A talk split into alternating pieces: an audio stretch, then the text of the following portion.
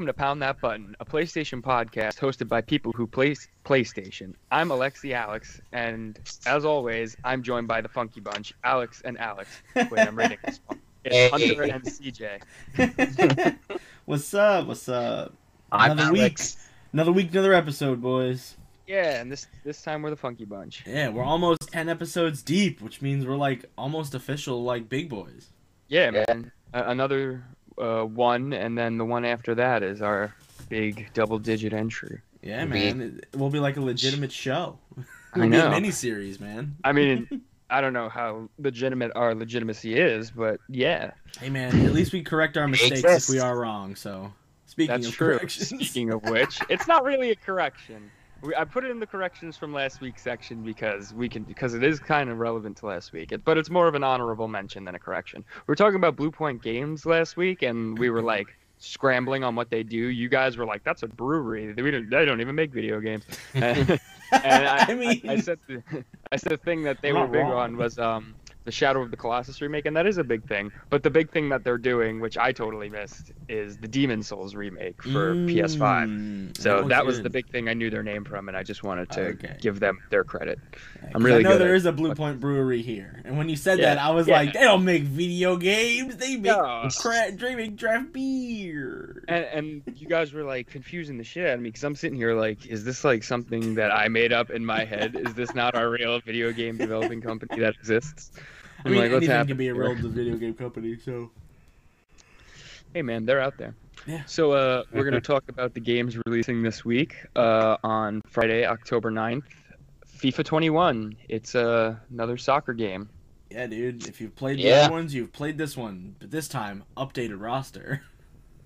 Yeah, and uh, there was a huge advertisement scandal for this game where they were literally advertising their in-game gambling, their loot boxes, and their pachinko machines in FIFA in like a kids magazine. That's awesome. I think I think it was a Smyths catalog or something. So it was like a children's toy catalog. They were showing all this stuff off. was the tagline like "Steal your mom's credit card"? No, they were just like advertising their game like it was all like this is normal stuff to put in a game now. And I mean, they're not wrong. after after they got the back well they are wrong because after they got the backlash they decided to remove the advertisements so clearly they know that it's like a shitty thing to be advertising Okay, you're not towards- supposed to advertise gambling to children, but Yeah, advertising exactly. stuff in their game, it's, It's not like, bad. so- It just came off as like a really gambling. no it, it it's pretty bad Yeah. it's it's pretty Who bad. else but EA? got some bad takes hunter but we're- Hey, okay Yeah, so no other huge games coming out next week, and if they are huge and we missed them, we will talk about them on the show. I mean, I'm gonna keep it real with anyone who actually listens to this show and knows how we're talking about these games by now. Uh, there is nothing interesting coming out for the rest of this month for me. Anyway. Basically, I don't know until the PS5 guys. comes out. Yeah, next month it's like the floodgates open. You get Valhalla, you know, you get Demon's Souls remake, you get uh, what is it? Yeah, you get Miles Morales, fucking all kinds of stuff to play. There's all- Minecraft and Fortnite on PS5. What? What? Yeah, I'll play that. It's like Steve Square. It's like wow. Dude, I already have Minecraft on PS4. I'll play PS5 upgraded Minecraft. I think that's supposed to come out on launch day. If not, it'll be in the corrections next week. Hey man, Hey. let's let's not even have to put it in the corrections. Let's just say it right now. We don't know. well, there we go. We covered our bases. Let's just start making the corrections list this week for next week. We'll start writing it up, and then we'll just talk about it at the end. Yeah. All right, so uh, let's hop into the news. Uh, CJ, you want to jump into this one? Uh, yeah, sure. Uh, first bit of news. Uh, Spider-Man's face got a got a little bit hit by Tom Holland there. First bit of news: So, uh, Spider-Man's face. Yeah. So for those of you who don't know, uh, Spy- the Spider-Man remaster that's coming out for PS5. It's uh, they released a trailer for it, and they revealed that they edited Peter Parker's original face from the PS4 game, Mm. and it looks a lot more like as if they took a Walmart Tom Holland toy and just stuck it on the head of Peter Parker in the game. Yeah. And and I mean, it doesn't look bad, but it's it's like why? They It's said like- they wanted to make it look more like Yuri Lowenthal, and I'm like, you didn't though. Yeah, Yeah, th- the original model was voice at, was um modeled Jake after a guy named John Bubniak. Yeah. Yeah. And they replaced him with a kid named Ben Jordan. And if you actually look at a picture of Ben Jordan, he doesn't look anything like what this Peter Parker model looks like. It's because they fused Ben Jordan, Yuri Lowenthal, and Tom Holland into one pasty love child, and that's what we got. I mean, their whole thing is like, we really just wanted somebody who looks like uh, Yuri Lowenthal to better match his performance. It's like, I would buy that if you actually made him look like Ben Jordan. It's like this this kid actually looks like a version of Tom Holland, Or, more so than hear me looks like out. this other guy. Make it look like fucking Yuri Lowenthal. if you Yeah. want someone to look more like Yuri Lowenthal, I mean- get the guy. I mean, I guess. And it's- just done that too. And it's super weird too, just because of the fact that this is happening with the remaster of the game coming out for PS. Like, if this had happened, like you know, where they showed off trailers with Spider-Man, and then like before the game releases, they were like, "Oh yeah, we changed his face a bit from what you saw earlier." But the game's been out for like over a, like you know a out for while two now. years. It's Yeah, out for two years now, and now they're deciding to be like, "Oh, we're we're gonna change it now." Actually, they like probably it just saw that it looks ugly in the new graphics, and they're like, we gotta change it. It just seems like a like a really weird decision to me. It is a really weird decision. I mean, we were talking with Larry about it, and I was saying like they have to change it in the PS4 version now too. It's like you can't have the same game, one on Two PS4 and one on PS5, and it's a different guy. In Nah, dude, game. it's the Toby like- it's like, Maguire, no, Andrew he's Garfield voiced thing, man. oh, you're telling me it's like a Spider Verse type deal Yeah, that dude. uh, the two Spider Men are gonna meet up in the next game. Well, the uh, in the comic books, they had video game Spider-Man show up, and they also have the cop version of video game Spider-Man show up because it's funny. I think they'll have the original version of Spider-Man show up from the video game, and then the new version in the comics because the comics are able to poke more fun at itself. And that'll Oh. be funny. The next I Spider-Verse event, which is probably like next year. I mean, if this is being set up to be like a Spider Verse event, this is a really strange way of announcing that you're going to do it. But I think more realistically, they're not going to go back to the original guy at all. I mean, they already put all this money and effort and work into making the newer version of the guy, and the game's coming out next month. You know, it's like, Basically, would- yeah. yeah, it's like they would have to go back and like just retouch up all of the old graphics again. And get the guy to come in and do, mo- and he'd probably be like, "I don't even want to be in your game anymore. You guys replaced me." That's why I said just get Yuri Lowenthal. Yuri Lowenthal looks like Spider-Man, just a little bit. Yeah, I, I mean, you know, they We want to get a guy who looks more like Yuri Lowenthal, but not Yuri Lowenthal. Why? Does he just cost more his, uh, money? current face cap and like use facial imaging software and pictures of him when he was younger to make it look the way they needed. Yeah, because we know Yuri I- Lowenthal I was in the motion capture. I guess if they didn't really want it to look like Yuri Lowenthal, then it is what it is. I guess you because know? he's more recognizable than the other two guys. they're, they're going for this newer version of the character. They didn't want to associate him. Clearly, it didn't want to associate him too closely to the voice actor. Because I'm going to be honest with you, I'm looking at a picture of Yuri Lowenthal right now, and I also have a picture of the uh, new Spider-Man up, and they don't really look very similar at all. Oh no, they no one's at all. But I, I guess I, I really need to see more than just a minute of footage. I, I wish that they had taken a Like different opening moment Scene. or take take any of the cutscenes where he's walking around the feast center with uh, Aunt May. Or where he's on the they're date with Mary Jane. Yeah, and they're having like interactions that are longer than a minute. It's like they picked one of the worst cutscenes. They're like, we're gonna focus most of it on Otto. Look how smooth Otto is looking. It's like. He's great. looking You guys changed Peter's character. It's like great. What And- about the face? Yeah, Dude, they- it's- it's the not even first like they we're seeing it, and we're not even looking at his face for half the fucking trailer. It's what not are you even doing? like the trailer said new Spider-Man uh, mocap. It just said Spider-Man remaster trailer, and everybody saw it and was like, "Who is this guy? Is this supposed to be like someone else?" Yeah. What's happening? when I saw Peter that, I was Parker. like, "Is that Peter, or are they introducing a new character into the game to add like an extra side quest?" Like who who other who also works with Otto. And then when you hear Yuri Lowenthal's voice, I was like, "Uh oh, that's Pete." yeah, it, it, it's a very strange change to just announce in a one-minute cutscene trailer to show Yeah. off your new engine, your new Well, uh, you- engine you know graphic. they fucked up because they had to Yeah. release a fucking statement like an hour later, like, "Hey guys, we're sorry that we surprised you." Yeah. Their Twitter was a mess. It, there, it was just people uh, telling them to go back to the original face and asking them why they did it, and they just kept telling people to read the blog. Yeah, that was their post. response. They're like, read the blog. We explained our reasoning in the blog. And the reasoning it's is like, that doesn't make anything better. It's like all these people that are asking you these questions, they read the blog. Now they're just trying to get like expanded answer. answers from the developers. You know, I want a it's like, legit answer. you guys, you guys have this new guy who you did facial capture for, and for some reason he looks like a mix of just a random white kid and Tom Holland more than he looks like the new guy that got face captured for. So it's really kind of hard to say that they did it for any reason than to be more on brand with the MCU movies. It Mhm. almost feels like the uh, Avengers game now. Remember how we all had to get used to the in-game Avengers because we were like they're knockoffs of the movie versions. Yeah. And why did everyone like Spider-Man on the PS4? Because he looked like his own character. He was he's just another Peter Parker. Now he looks very closely associated to Tom Holland, and he's almost like one of those off-brand movie universe characters now. Yeah. Yeah. Hey man. It's really weird. I'm not opposed. I think he looks fine. After my initial shock, I, I was over it.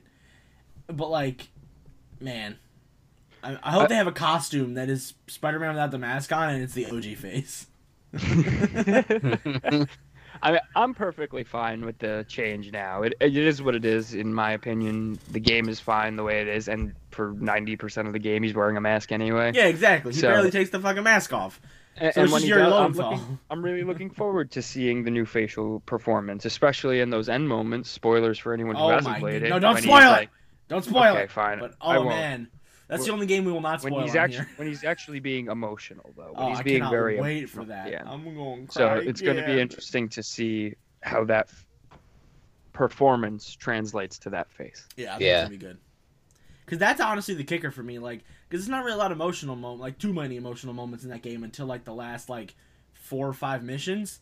So if that face like bugs out when he's like getting emotional, I'll be pissed because it ruins Yeah. the scene. Mhm. Important moments, and it was already really good. So I'm curious. To I also see- hope they don't make Spider-Man felt they needed to smaller, like they shrink him a tiny bit. No, he's like the same size. I the watched same size of the compar- manlet I- face. I watched the comparisons. He has like um a completely different hairstyle, so it's kind Oh, of yeah. throwing everybody off. Mhm. It's gonna be weird. Mhm. I like. I Yeah. wish they kept it in the same skin tone though. He looks so pasty. I think that that's also just the lighting in the lab because it's a dark room and they have bright white fluorescent lighting. I'm sure it'll look much better when he's sitting in the restaurant with MJ or in the uh, apartment or whatever. Yeah, let's hope. I'm I'm looking forward to seeing this character model much more than other people who are just saying, "Ah, bring the other one back." I'm like, no, if they've changed it, let's see why they changed it. Give them the benefit of the doubt. It's like they went through all the effort of making the game with this new model. Let's see what it looks like. Yeah. Yeah. Alright. So that's our Spider-Man hot take. Yeah, hot take on Spider-Man's face. Not so hot take. Yeah, mild take. Yeah. CJ, we'll let you continue on with the news because you have thoughts. Uh, yeah. So, uh, in other related news, we have a uh, new Other Smash. related what the fuck news. Yeah, in other related what the fuck news, uh, we got a new Smash character, and for the sake of uh, funsies, I'm gonna read off what I was writing before they, they got revealed. Uh, pre-reveal, probably someone stupid. Post-reveal, we are in the in the fucking worst timeline. Steve got in. Fuck, fuck, fuck. So, uh, yeah, Steve from Minecraft is now in Smash Brothers. I love how you uh, say this could have been real PlayStation news if that one character was put in. Nah, bitch, Crash. That's real PlayStation news. Get the fuck off here with your Disney ass bullshit. Crash I'm- I'm Bandicoot. I'm the one who wrote that. You're a bitch. I wrote that. Dude, Crash is on Xbox. It doesn't count anymore. so is so is Kingdom Hearts. Yeah, but Sora. Well, Yeah. No, Kingdom Hearts no, 1 Sora. no. And Same he like lived you on lose. the PS2 for so long. and the Game Boy. So was Crash But um, but yeah, And Steve the- had it's really lit. Put Tra- God of he traveled the game. Kratos But- there with his boy. He got added in. Uh, I have conflicting feelings because I understand why he got in. You know, he is he is very popular with the the children's, and you know they probably got a Nintendo probably got a lot of money from Microsoft to put him in. But I uh, I am in the camp of like if you're if Common Yeah. man. Nintendo's Yeah. getting ready to get bought out by Microsoft. if you're happy he got in, good for you. I uh, am. I'm not mad. I'm just disappointed. Yeah, you're like my mom. Yeah. just I feel I feel like a parent that just watched their child say, "I crashed the car and had fun." Like it's like I'm not mad, just disappointed. hmm I get it, cause like everyone was like speculating on who it was gonna be, and everyone was thinking Crash Bandicoot or fucking Sora or Ree. Not Ryu. was already in the game. Travis Touchdown. Goku. Like, go no. So, Shrek. dude, it is the year of Shrek right now. He's like Dio popping Brando. off. No, no, Arnold Schwarzenegger. He's gonna be in the game. Um, so like I saw the presenta- the gameplay presentation today, and it uh, uh, on the day of recording, the third, it Yes. looks he looks funny because they didn't adapt his the art style in any way. Like every other character, they like changed up a little bit. Even Game and Watch, they changed his art style a tiny bit to match like the current renders of the Smash characters. Steve looks like he, they just took him out of Minecraft and put him in the game. Like his model isn't changed. He still moves like a fucking robot. Like he doesn't like you can't bend mess his with arms. that, though. That's why you can't can't. mess with perfection. You can't well, you just can't because all the people who play Minecraft and are excited for this, they'd be pissed if Oh yeah. anything was changed on any of these characters. I mean, the Enderman skin is obviously a little bit goofy Yeah. because he's like shrunken down to look like a person. Yo, Yeah, it's funny. guys That's the funniest. skin. Did you guys see Kirby? yeah. how oh, he just Bro, turns he into a turns block. into a square. Yeah. They should add that as an alternative skin always. It's a cursed image. is awesome. I love it. Weird. When he gets sucked up, I was like, yo. you know, but Steve actually looks like a fun character. He looks funny, period, with his designs and his motions. When he falls asleep, he actually gets a bed. That's pretty funny. yeah. Yeah, that's cool. So I like. I- I like when his, he uh, he doesn't like have any fall screen. animations. Oh, he eats the fucking steak. No, he And builds a builds house. and he, house. Oh, comes yeah, out yeah. of it, and thought he like meant the- the fucking like waves at you. I like when he teabags. I mean, I play Minecraft, but I, I don't really play Smash that much. I do like Minecraft, so I think I think this is a cool uh, addition It's to the definitely a game, cool piece and of it makes a gaming lot of sense. Yeah, it Yeah. makes a lot of sense. Minecraft Yeah, exactly. fucking was a renaissance, man. Like it happens. It's I the most. We played it in high school. That's when we got into it. Yeah. Now we're old. It's like seven years later. I still play Minecraft. I don't care. I play with my girlfriend. Every once in a while I jump on, but not as often as I used to. It's nice to come back to after a couple of months off. Well, the yeah, it's, problem a is nice, like it's there's just a nice nothing game that to chill out and play. yeah, Mhm. but like I have other games to do that with now, like Fall yeah, Guys no, right, right now I got other stuff to do that with. Yeah. Mhm. So, speaking of yeah. video games to chill out with, Call of Duty Cold War Zombies. Don't know how you can chill out with that game. I just wanted to set a segue. I didn't. It was a kind of a, kind of a bad one. Kind of a I know.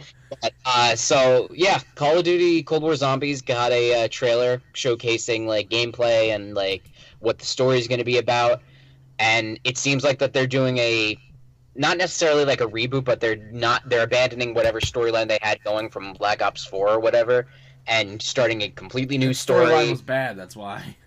Well, exactly. That's why. That's why I'm saying it like a jumping positive thing. bullshit. yeah, yeah. I don't know anything about Call of Duty, and I didn't watch this. Yeah Al- I didn't Alex, watch it feel free either, to- but Feel free to turn off uh, headphones for like five minutes. Uh, but but yeah, so uh, they got a new trailer. They showcased game like the gameplay and like talked about some of the things where like they've said that progression now like instead of it being like where multiplayer and zombies are going to be like separate progression levels, you're going it's going to be accessible throughout all the modes. So if you earn like an AK-47 in multiplayer, you can use it in zombies. And now they've also said that you can actually go in with like a specific loadout, meaning that you won't be starting off with like a basic pistol or like like you know the normal stuff that you start zombies off with, which means you can go like go in with like the commando and like uh, a shotgun or something like that if you if you unlocked it and want to. that'll be so much better. But yeah, they they announced that they uh, they're bringing back classic perks like quick revive, juggernog, deadshot daiquiri, all those all the fun ones. Cool. Uh, and, and apparently you can use score streaks in zombies now Oh, they sweet. We're dropping they- fucking nukes, bro. call they legit call in an attack helicopter at one point and then just like plowing through and I'm like, oh my god, it's like and it looks it looks fun. Like it's a change, and I'm a little bit worried about that. But beside, but I'm excited to see what they do with it because it looks like that they're doing all the right things with this I mean, zombies. CJ, me and you played the World War um, Two Zombies um, Yeah. when that game was free on PlayStation Plus, and that zombies game was a little bit different than normal. It had the same like start with the pistol, buy stuff, but it had like actual story content you could do, like building the Tesla gun and actual mission objectives, rather than like the objectives where it's like just figure out all the things by yourself, like with um TranZit and stuff. Yeah. So And I'm not saying that like the change is bad. Like you know, I'm not saying that like they shouldn't change anything, and it should just be the original one. yeah, but-. Yeah, it it always comes down to like seeing what they actually do with it, because a lot of the changes that they're making seem to be pretty good, and some of them could be uh poopy later come later down the line. So it'll be interesting to see how it turns out. Yeah, Yeah. Cool. Alex, are you alive? I alive? didn't write. I didn't write this either. Yeah, I'm Oh. alive. I've been, I've been here this Oh. whole time. I figured I this didn't- is a big Al thing. I didn't actually get up and walk away. No, I didn't think you did, but like I wanted to make sure you were still listening. Well, not. I was just playing on my phone while you guys fucking talked about Call of Duty. Yeah. So, All right. CJ, you're the news guy this week. I didn't know you did this one. Yeah, I did all. The, I said I wrote everything on this list. Hunter's a bad listener. I was, because I was like, oh man, I gotta really add something into this uh, outline besides just changing the intro to be like random names every time, because that's all I But, uh, so, final piece of news: uh, CG CD Projekt Red made their staff crunch for Cyberpunk after they said they weren't going to. It was a mandatory six days a week crunch, and higher ups promised that they wouldn't do this. So it's a bit shocking to find out that they uh, that they did end up doing it. Yeah, the higher ups said that everyone would be well compensated for their work, and most of the staff understood the need for the crunch. It's like you want to believe them because they put out good games before, and they're one of the best devs out there. But I mean, the fact that they took the time to delay the game and they still have crunch, it means they're making something that they're really proud of. I, I definitely think it's unfair that devs keep normalizing this kind of stuff so close to release on AAA titles Yeah. because it's really easy for the higher ups to say, yeah, our team understands why we have to crunch and take away some of their days that they would be off during the week. It's like, yeah, it's really easy to say that because you guys are going to be making a lot of the money, but it's not the same for each individual, you know, staff member and employee. You know, everyone's got different shit going on, and not everybody can do or handle the, that kind of crunch all the time. So, it, I think it's kind of messed up that things like this happen. I mean, it even happened with uh, Red Dead Redemption 2. They had to crunch towards the Yeah. end because they were like, "Oh man, we got to push our game out by our deadline." It's like we're, we're understanding that these are people making these games. If you need to push it back like another month, just do that, Yeah, right? I'm not opposed to another. I'm not opposed to them delaying this game because I know once I start playing it, I'm gonna get sucked in, and I'd rather not get sucked into a game right now. I'd rather do what I'm doing now and like slowly play stuff. I- I'm like, when does this game come out? It comes out like the I think same so. day. Or let's see here. Yeah, it some, comes comes out out sometime in November. It's just uh, I want to know the day. I want to know when it come out. It come out on initial November release 19th. 2020. November. Okay, so it'll be out a few days after the PS5 launches. Then, Yeah. yeah, like a P- week are you getting this on PS4, PS5? I'm gonna Mm. get it on PS5.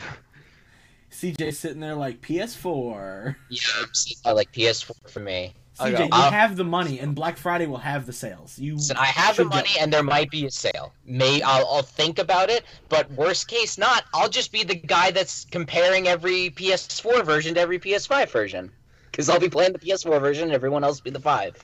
I- I'm really looking forward to getting my hands on this thing. People like keep putting out uh, tweets and stuff. They're like, I got an email saying that my PS5 might not come on the day it's supposed to. I just keep going onto Walmart's website and checking my uh, account. I don't care if it doesn't come on the day it comes out. I just want to No, make sure I, just get my I want fucking within- thing. I just want it within that first week, right? I don't want them to be like, sorry, it's not coming until like December or January. Yeah, Sorry, I'm waiting. PS5 doesn't exist. Yeah, I'm waiting Yeah, until Alex yeah. gets it. Then I'm gonna go over to his house and steal it. That's what I, that's the plan.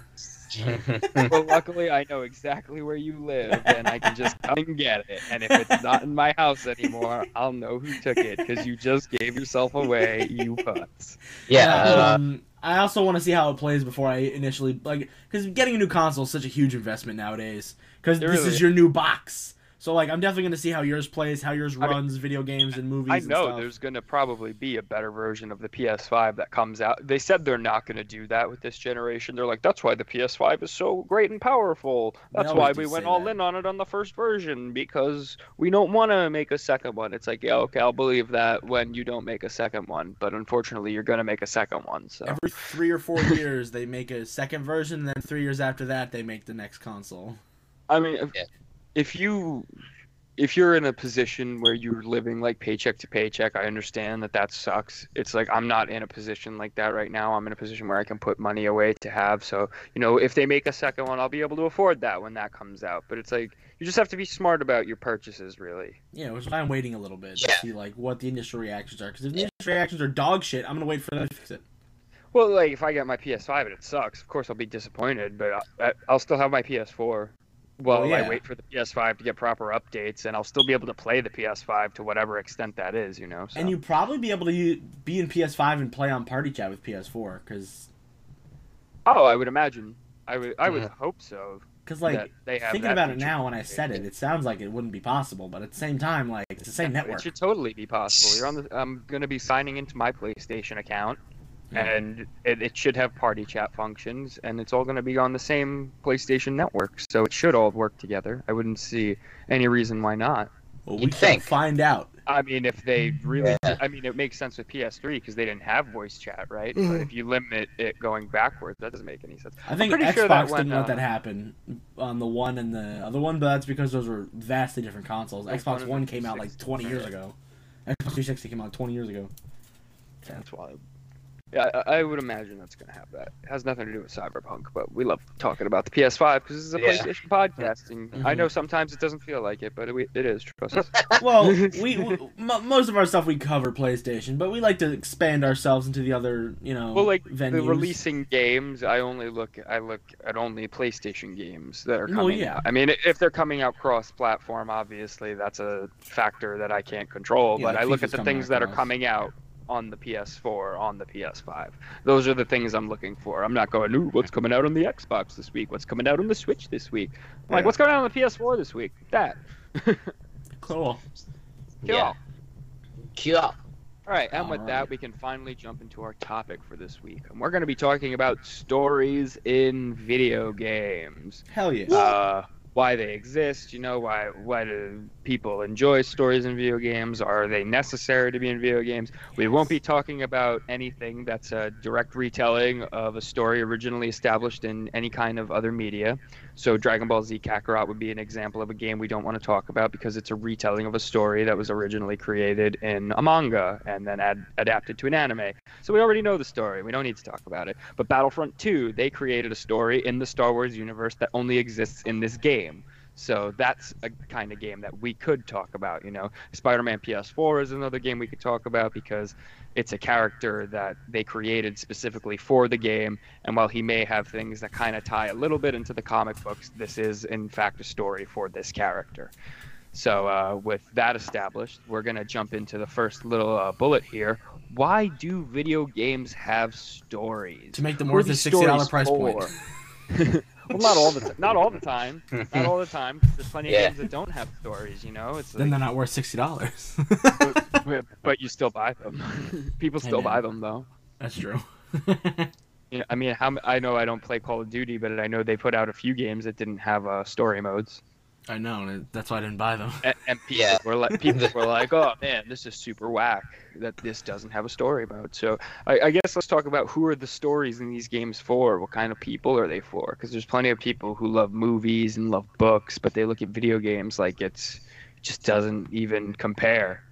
It's like, and, And, I think that, there's that's a, the quota we need to change on most people. There are like like I remember when Last of Us first came out, and they were like, "It's one of the best stories ever," and the mo- it's better than some of the movies that have come out. And they've said that with a bunch of other video games that have come out recently, where even if you're into comic books or video or video games or movies or TV, you can still absorb the same media content story wise because it's just good writing. yeah, I agree Yeah. with that. I follow like writers and stuff a lot. So like if a writer jumps onto a new video game, I'll be like, "Oh, cool! What game is that?" And I'll you know deep dive into that one. So it's cool to see like when comic book writers jump to TV or movies, or movie writers jump onto video games, or vice versa. Like it's cool to see like Guillermo del Toro. He's more of a director, but he still does some writing. It was cool to see him jump from he was gonna do PT slash Silent Hills. I don't think he did much on uh, Death Stranding, but he was there. But it's cool to see him like jump from movies to video games. I think he wrote a book at some point. Like it's cool to see different mediums. So stories are for everybody, just like you know video games. But it's, it's hard to uh, Yeah. kind of point pinpoint everything because I uh, you know me I watch a movie a day or I'll like binge a TV show. I'm very like media heavy with um Yeah.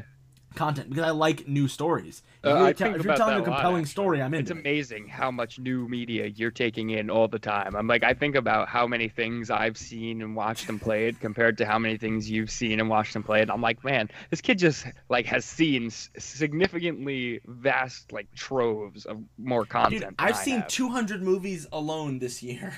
Yeah, I mean, like I. It's couldn't even over. them. I've I've seen like fucking 30 movies this year, and they're movies that I've seen in previous years. Oh, I've seen 200 new movies. Every Yeah, I've seen well, that's 200 what I'm saying. new you know, movies. it's like I, I couldn't even I couldn't even compare like the new movies I've seen to the new media of any kind that you've taken in. It, it, it astonishes me how much new stuff that Well, you 'cause take I in. think it's about it, actually like- kind of commendable. I think it's Oh, I think it's you. pretty incredible, like the amount of crap you take in. Well, That's pretty cool. I, I wake up at like 9, 8.30, 9 o'clock, and I was like, oh, no, nothing's going on until like 11 with 90% of my friends, or they're at work. So I'll just hop on, watch a movie. It's an hour and a half long. You know, I'll watch a movie, or I'll watch a couple episodes of a TV show, or I'll read a comic. Like, I absorb so much story-based media. I feel like I'm a decent critic when it comes to stories, and that's why I'm so like, if the if I hear the story is not good on a video game, I probably will not pick it up unless it is super cheap. Like the Squadrons game that just came out, my brother got it. He said it was pretty good. He played through most of the story already, so I'm gonna play it. Mm. Really? He got it. Wow. Yeah, he said it's pretty good. Um, but you know, is it gonna be that good? Is it gonna be worth me sinking? 10 hours into the story or is it just going to be something where I go I just want to get this over with let's fucking go like it cuz I like that's why I play the Call of Duty games because even though the stories aren't like top tier like like Last of Us or Uncharted or Spider-Man stories, there are still good stories in the uh, Call of Duty games. They have compelling characters. Like uh, World War One, I, I really liked the story a lot. It, it was a good tale of like, you know, hardships and brotherhood and stuff, like a lot of the war games Mhm. are. But you know, it's just, and then you know, there are other games like Doom, which the story is very minimal, but you still absorb some content. You know, Mhm. so it's always fun to hop into that kind of stuff. And I, I won't chew you guys' Yeah. ears off too much because we'll get more into it. But you know, I like me some story-based games. So if you write a story for a video game, I'm probably gonna play it. I mean, CJ, what do you think about it? I mean, I think, I think it like, it's it's hard for me to say, but I think like, it's in human nature to kind of tell stories. Like you know, mm-hmm. like like even like look at like not going like caveman time they tell story, but like you know people like like people like telling stories, and I think that people also like it when they have like some like characters that like they can relate to, or like you know. uh like a relatable thing. Like you know like oh man uh spider-man's going through some hard times. I'm going through some hard times too. And i think having like as opposed to having gameplay just be like a sandbox thing where you know game games can work like that but like i think having a story helps amplify the experience and has pe- helps people like like connect with the game a lot more than they would if they were just playing it you know like or if they just watched a movie or if they just read a book Mm-hmm. well, yeah, I It see helps them some- kind of get into it more. yeah, yeah. because I s- especially in like stories too like you like you know you play as like you're watching like the events happen to this character but you're also playing as this character. So it's this weird like limbo of like you you are this person but you're also not and you're just watching stuff happen to them. And it's it's interesting like to see like to think about the dynamic of like like you know like you are this person and like while you're playing the game you're thinking oh that's me. But at the same time like you know that that's like a specific character. Like mm-hmm. For the most part like and it's not you so Mhm. it's in, it's I, I find that interesting Them. Yeah. Damn. And like there are, I I see further down in one of the bullet points talking about multiplayer games where not all video games and video gamers actually need stories. Like Overwatch, Yeah. as much as that story would have been really cool to see unfold in the game rather than like weird cutscenes and like lore dumps. Like not all games need a story. That's a competitive shooter. I yeah, know, that was actually know, the next bullet, so we could just go right into it. yeah, and I know Call of Duty. I know Call of Duty is mostly like a competitive shooter game, but when they do have the stories, it's nice. They don't always need them. Black Ops Four, I would have liked the story because the Black Ops series is one of my favorite series of stories in the Call of Duty franchise, but because they were going farther and farther into the future, and I love that kind of stuff. But like I, it's not necessarily that it hindered the game for most people. Most people play Call of Duty just for the multiplayer, like Overwatch, um, Team Fortress, um, Hyper Scape. I think that's one of the new ones, the hero shooters. like a lot of Yeah. the hero shooter games, you don't need a story mode. I- I just like them because I like to get more expansive. Like I like I like information. I like it when you can tell us who this guy is rather than me reading a paragraph about him. I like to see it play out. So like those Overwatch cutscenes, I wish they were part of the game rather than just like here's a mini movie about Reinhardt, and I'm like okay, like Well, put it in the I, I think I think there's more of um, a case to be made for story modes in um, these like character shooters because these are like specified characters. In a game like Call of Duty, they just make characters for the story because they want you to like be somewhat attached to these characters in the story. For yeah, or whatever they get a celebrity Right. to be one of the Yeah, villains. Yeah. you get to the multiplayer and then you're just like Soldier 69, and that's just like the jam, right? yeah. You So- play yourself, but with a gun. like in in uh, Apex Legends, they have these fucking quests, or they're not even quests anymore. They were these dumb quests in the last season. Now they're just comic book pages that give you like story bits, and they're really That's new cool. though. Yeah, it's really cool, but it's one of those games where the characters are just so like kinetic and they have so many interesting traits and things going on. It's I would love if there was a story mode in that game, and That's there. Overwatch argument. You know. It, it's like those characters are so colorful and diverse, and they all come from different backgrounds, and the only stuff we get, like even with Apex, are small little trailers that show off like their story and like who they are, rather than having a game tell us. In Overwatch 2, they did say they are going to do a story, and we know the Apex universe is tied to the Titanfall universe, so I wouldn't be Yeah. surprised if we see any of those characters or variations on them pop up in like a new Titanfall, or if they finally just make an Apex Legends story mode that's even Well, like well, that's what I was just do like saying. Five like- hour, like a four hour campaign. Just give us more details. You know, I think that these character games they are more benefiting from a story. It's like because you're not done with these characters once the story's over, you're literally going into the multiplayer with these characters. Yeah. And it's like then if you play the story, you know things about them, you have certain things that you like about characters, certain things you dislike about characters because you just know more things about them. And it's like Hmm. getting these gradual lore drops is cool, but having a story mode to really like give one giant lore dump, you know, on everybody and something really cool to like play through and work towards. I think that those kinds of things are really exciting in multiplayer games Mhm. and th- I think that's kind of what steers me away from Call of Duty. It's like I'm just a guy. It's like it doesn't matter mm-hmm. who my soldier is. If I play the campaign, I don't really remember or care about anything. The one Call of Duty campaign I played, I don't remember any of the characters involved. I don't remember anything about it, right? You know, and even Titanfall, Titanfall 2, that game was so cool. Its campaign was really cool. And something about it, it like stuck with me because it was based on like these two characters. It was your guy and the story is robot. E- Fantastic. Everyone Optimus else was Prime, just bro.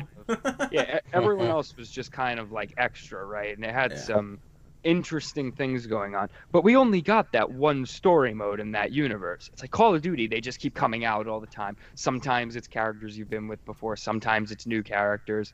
And Mhm. I think these instanced moments where it's like, here's a set of characters, we're going to tell a story about them, and that's going to be it, right?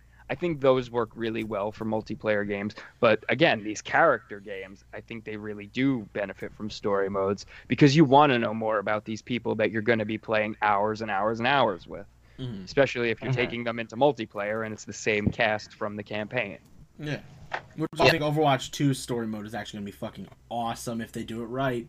Even if it's like five hours, it doesn't need to be a long campaign. It could just be like repetitive missions where you play as a set of four people and you just play a game but you fight AI. As long as we get cutscenes and like a clear narrative, I'm fine with it. It doesn't have to be great. it just has to be a narrative that expands what we already have. You know, voice acting always helps. Oh yeah, and all the characters are voice acted, and they all have like big name voice actors attached to them. That's Like, my big in problem with the least. Apex comic pages right now. It's like if these were voiced, I'd be so much happier, but they're not. like they're just audio comic pages. I'm like, you guys have the voice actors. Like everyone's at home in quarantine, just have them read the comic pages, record it, and send it in. Send them a nice paycheck, and then you can stick it in as audio. And I it'll- wouldn't be it'll surprised if Just bring out they're- the experience so much. I wouldn't be surprised if they do that soon. Yeah, the I mean, it's the little things that I don't think developers really realize what we really want. It's like we love these interactions between your characters, so give us more of that stuff. Yeah. So yeah, yeah, man, yeah, man, yeah, man. Yeah, yeah, yeah, yeah. Uh, let's Uh, just jump into the next point. Which do you guys think is better, linear stories or the ones where you have control over the events of the game and the outcome of the game? Linear because I don't have to look up consequences. like when playing Mass Effect or the uh, Tales games, there'll be like this huge moment where it's like you have to kill one of these two characters, and in my brain I'm like, I pause the game, I'm like, fuck, what do I do? Who do I save? Who? What? What, what gives me the best narrative plot that I could go with? Because like in the Walking Dead Telltale games, for example. You have so many options to kill the survivors, and some of them, like, if you choose to stick with Kenny, he shows up in, like, all the games. But if you choose to stick with the other girl who opposes Kenny, she dies at the end of one of the, like, one of the DLCs. It's like, you have to really pick your narrative correctly, like in Mass Effect, when you're doing Paragon or, um, the other one. Renegade. Renegade, like there's not really a huge difference in what goes on. Shepard's just kind of like a dick, and people are a dick to him. If you pick um, Renegade, I think is a bad one. So Yeah. like that's not really too much. But like in Uncharted, there are still consequences and like stakes. You know, e- when you're even in a controlled narrative, like when you're linear. Y- There's still stakes in it, but like when It's it lets like a us movie. control everything, it's like, because then I don't want to make the mistake and fuck up my story because I don't want to replay it. Mhm. I 'Cause- feel you. like don't wrong, I'm okay with replaying stories. I just don't want to replay the game immediately after I just beat it just to get a better narrative because then I'm like, I could have just picked the other choice. So like in I hear Telltale games, I'll legit pause it and look up like, even though it's a spoiler, I'll look up like, what happens when I pick this guy. And I look for the minimum spoilers, like, oh, this guy continues on for a little bit longer and gives you a better narrative, as opposed to picking this guy who dies literally in the next section. So, I get you. What about plus you? I want CJ? the other characters to have better I- choices. Per- personally, I think that like I do enjoy the choice ones, but I enjoy the linear stories like more just because that they are like it's not like they don't have to worry about like what the player chooses and how like Yeah, it's because they know they know the like story that. they want to tell. but I do it does bring up one little talking point that I do want to make of that sometimes like when game developers do do these games where it's like you can choose how the game winds up. And I noticed this with Telltale games. A lot of times with these choices they'll like give you the choice and it'll have like temporary like you know like consequences and whatnot but then you end up with like their selected choice anyway so like Hunter, you brought up Walking Dead, and like in the very first episode, like spoilers for The Walking Dead, in the very first episode, you choose between like this guy to save this guy and this girl, and like you know the other person will pro- is gonna die and the other person is gonna live, but and like you know slight different things happen where you talk to like the girl for two more episodes, but or the guy for two more episodes, but then c- episode three comes along and they die anyway. So it's like like it's it's not a matter of like you walk down a road and you can go left or go right and then like leave you lead you to two completely different towns it's you walk down a road and you can go left and go right and they both lead you back to the same exact road that leads to the, to the Well, town yeah, trying that's to the get problem with the consequences Like- in Telltale games. Like in open world games like Mad Max or any Assassin's Creed game, it's a linear story, but with open options to start a mission that's a side quest or to do, you know, not the main quest for like six hours and go do collectibles like Spider Man. Like what I used to do when they showed up, I just go get them all. But like in the Telltale games, I remember in chapter two, uh, uh season two, where uh, Clementine is like ten or something there's this one character who's brothers with the one character who survives until like the last second. I think there's like Nick. I think they're like Nick and Dick or something like that. And I always chose to side with the troubled brother over the bitch who was being an asshole. Not the other brother. The other brother was cool. But like, and then you find out that even no matter who you save, the girl or the guy, the guy dies in a bad way and the girl dies in a bad way. So it doesn't matter who you're connecting with. The characters die. Mm. And I understand that the being- brutality of like the Telltale stuff and especially the Walking Dead universe but like there's no way around it. Like in season three, they shoot a character in the face right at the end of episode one, and you're like, oh, I just spent all my time with that character. Now they're gone because I made a wrong choice. What the fuck is this? Exactly. Yeah. But that but that's like the point of that like they that like they give you the illu- like sometimes they give you the illusion of choice in your story to where like you know you're like I really like this character over that character. I'm gonna save this one. But then like you know the other character dies. You go for like a little bit long with that character and you still end up at the point where it would have been if you didn't make that choice. Mhm. like so it completely nulls out any like decision that you made in that in that instance which is why i like the linear stuff more because at least there i can't like it's not like i could take it it could be taken out of my control to where like you know if this character dies in a linear story i'm like oh okay well that's all right. But if there's a chance that i can save them in the choice one i'm going to be like oh yeah i'm going to do it just for them to die later on anyway. It's kind of like a gut punch Yeah, I'm gonna have to agree with both of you guys. Uh, I'm a much bigger fan of the linear stories because I like it when the story just knows where it's gonna go, where what exactly what it wants to present to you and what it's gonna do with itself. Yeah, because I the do think developers know what they are- want. You know what I mean? Yeah. I, I mean, I do, and don't get me wrong, I do enjoy my Fallout's. I do enjoy my Mass Effects, you know, my Elder Scrolls games where it's very much up to you. You the events the and- yeah, the things that you do and whatever it is. But you know, th- those games they have their place and they're fun just to go and dick around in. But as far as a story goes, I'm much more I much more enjoy the games that they're like, we're starting here. These are the events, and this is how it plays out, and this is where we're going to end.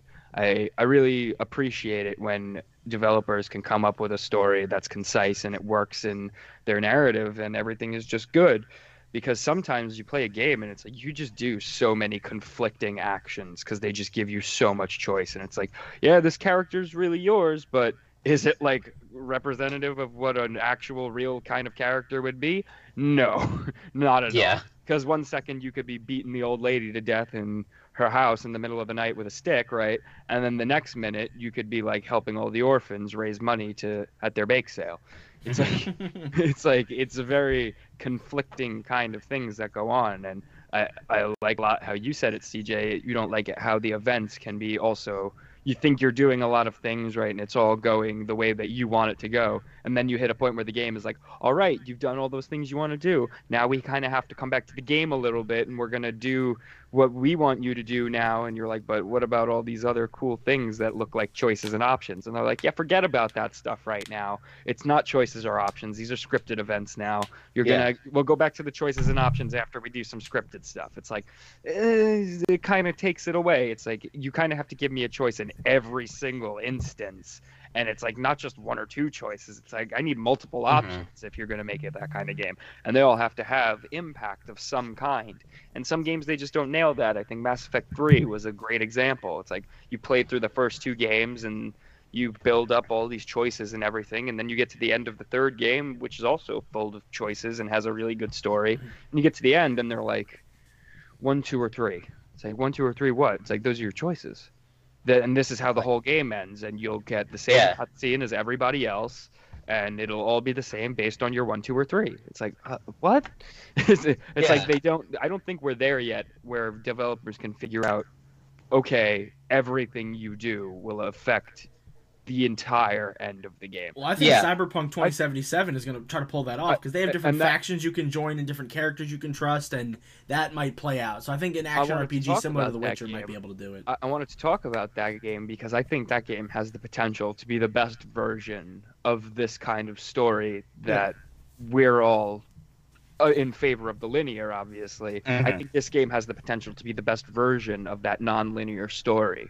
Yeah. because of how much detail and stuff that they put Or it'll in. be I mean, linear but with liberties.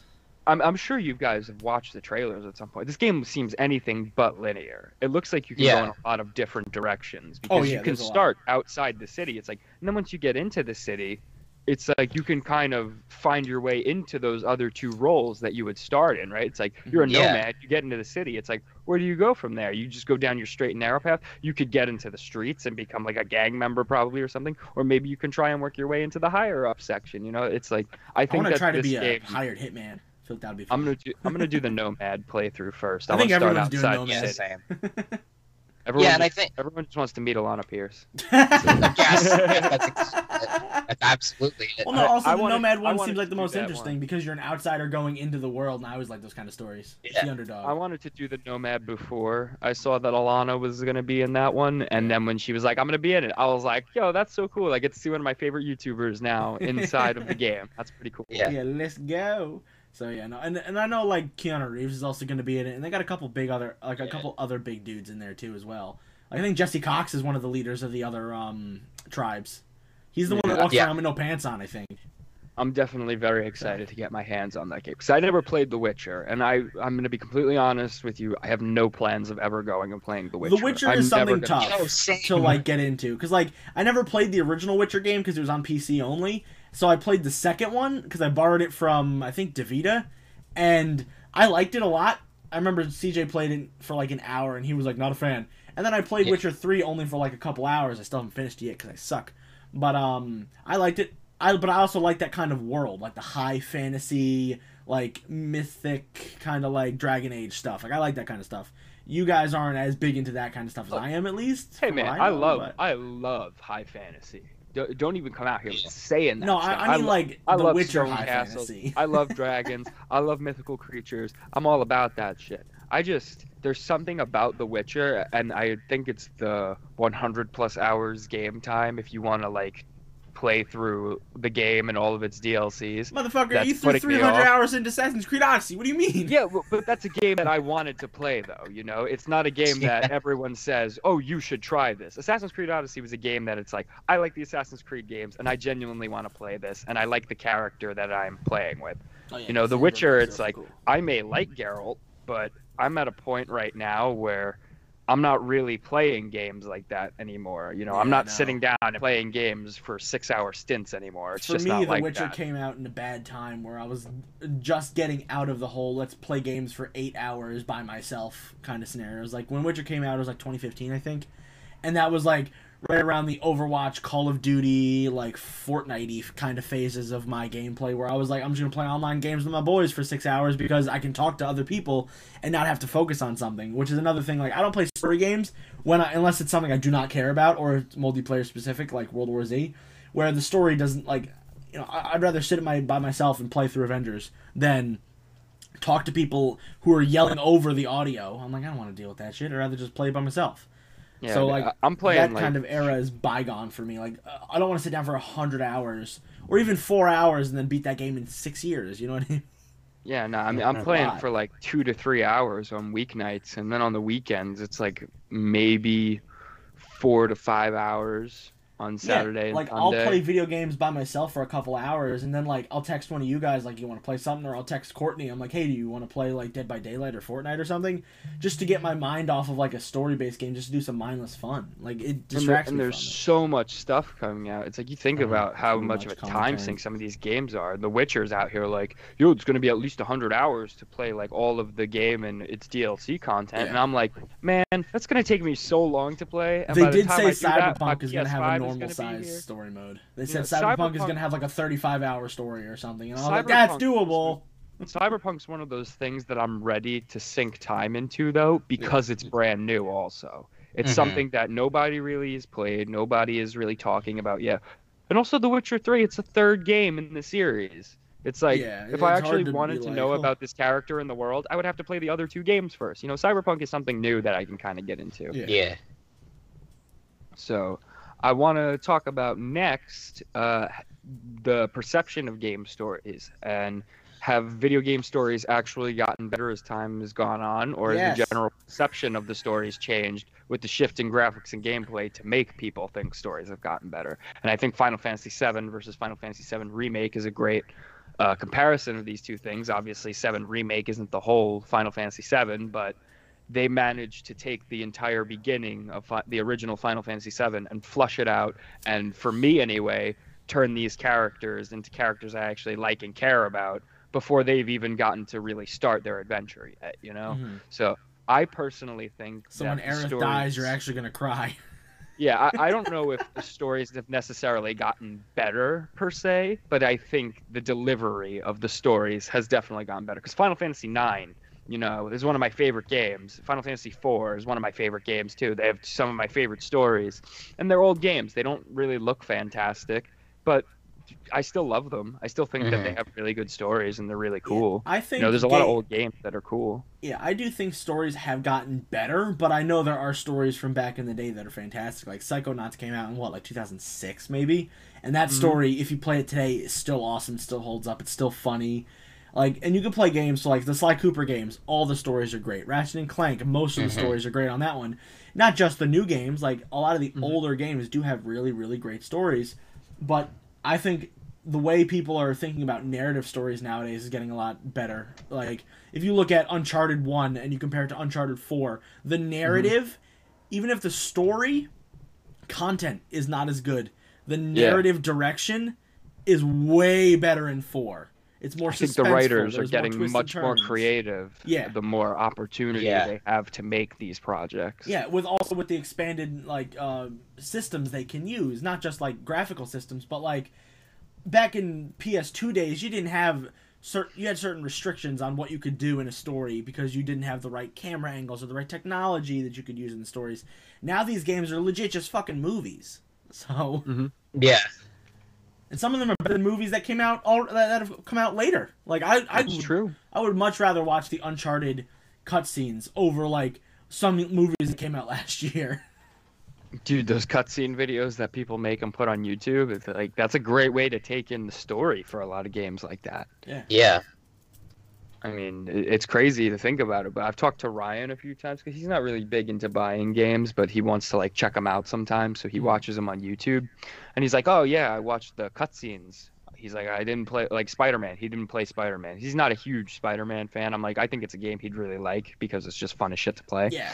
He goes, "Yeah, I watched some of the cutscenes on that. That game looks really good." I'm like, "So it's a thing that people are doing. They're checking out the cutscenes." Yeah, I used to to, kinda it on get an games that idea I- of what's like, happening, On games I you know? couldn't buy Yeah. or on games that I, I- couldn't play would on my it on console. games. I'd go back and be like, just watch the cutscenes. It's like an hour and a Yeah, half. I Just watch watch all cutscenes on old games I don't have anymore. You know, it's like just check them out, see how they aged, see old cool stuff. I mean, Yeah. I, I definitely think the stories are getting better. CJ, I'd love to hear uh, your perspective on this.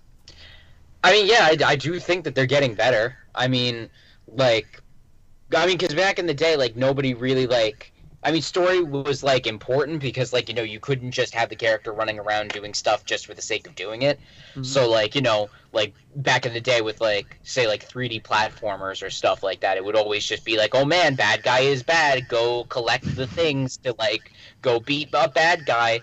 but, like, I think that it's definitely, like, gotten to a point now where like people can think about the story of a game long before they even think about the gameplay for it or like or vice versa where like they create the game they figure out what they want to make the game and then like go completely ham on the story but i do think that they, they've definitely like improved as time has gone has gone on Okay, so we're all pretty much in agreement that the stories are getting better. That Yeah. there are good stories direction, that came out, works. but yeah, Yeah. as as the medium is expanding the stories, I think it's also because of the expansion of technology. Because they can do more, they're just like we might as well do more. You know, the teams are getting more ambitious. They're like we might as well if we have the ability to make more, we just make more. Yeah. So I, I think it's pretty cool. All right, uh, we're gonna get into the more uh, personal side of it now. We're gonna talk about our top three video game stories and why we like them so much. Um, I guess we can just kind of start in our. Um, we'll start. Uh, Hunter, we'll start with you. Let's just And talk about Red Dead 2 because it's on all of our lists. All right, let's get Red- Spoilers. let's Let's get talk Red about Dead Red 2 Dead 2. So Red Dead 2 and the first one is also tied into this because you have to have played the first one to even want to play the second one. Quite honestly. yeah, but the story. Uh, but we're talking about the story though. The story is a prequel. the, so. the story the story in two is much better because it's, it's just much more expansive in my opinion yeah uh, it's one of my favorite video game stories i think it might be the best video game story that came out just because of how much content they packed into it for me anyway. It's like I know a lot of people they didn't really appreciate the way that uh, if you played as a bad Arthur, the game kind of just went on its way anyway. But this is what we talked about before. It is a more ne- uh, linearly narrative game, Mhm. even though they give you so many options and choices to kind of be a wackajack. Yeah. Uh, it is still a very much narrative game that is driven in a linear fashion, and really the only thing that you have an impact on is the way that Arthur's ending happens, which ultimately leads into the first game anyway, and doesn't affect John very much at all. So No. Uh, I It's really- just a better really send off it. if you're not a dick.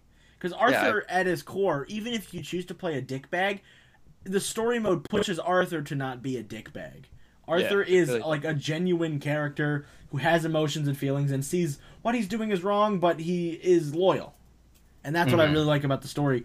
No matter what you do, your character is a is a good guy.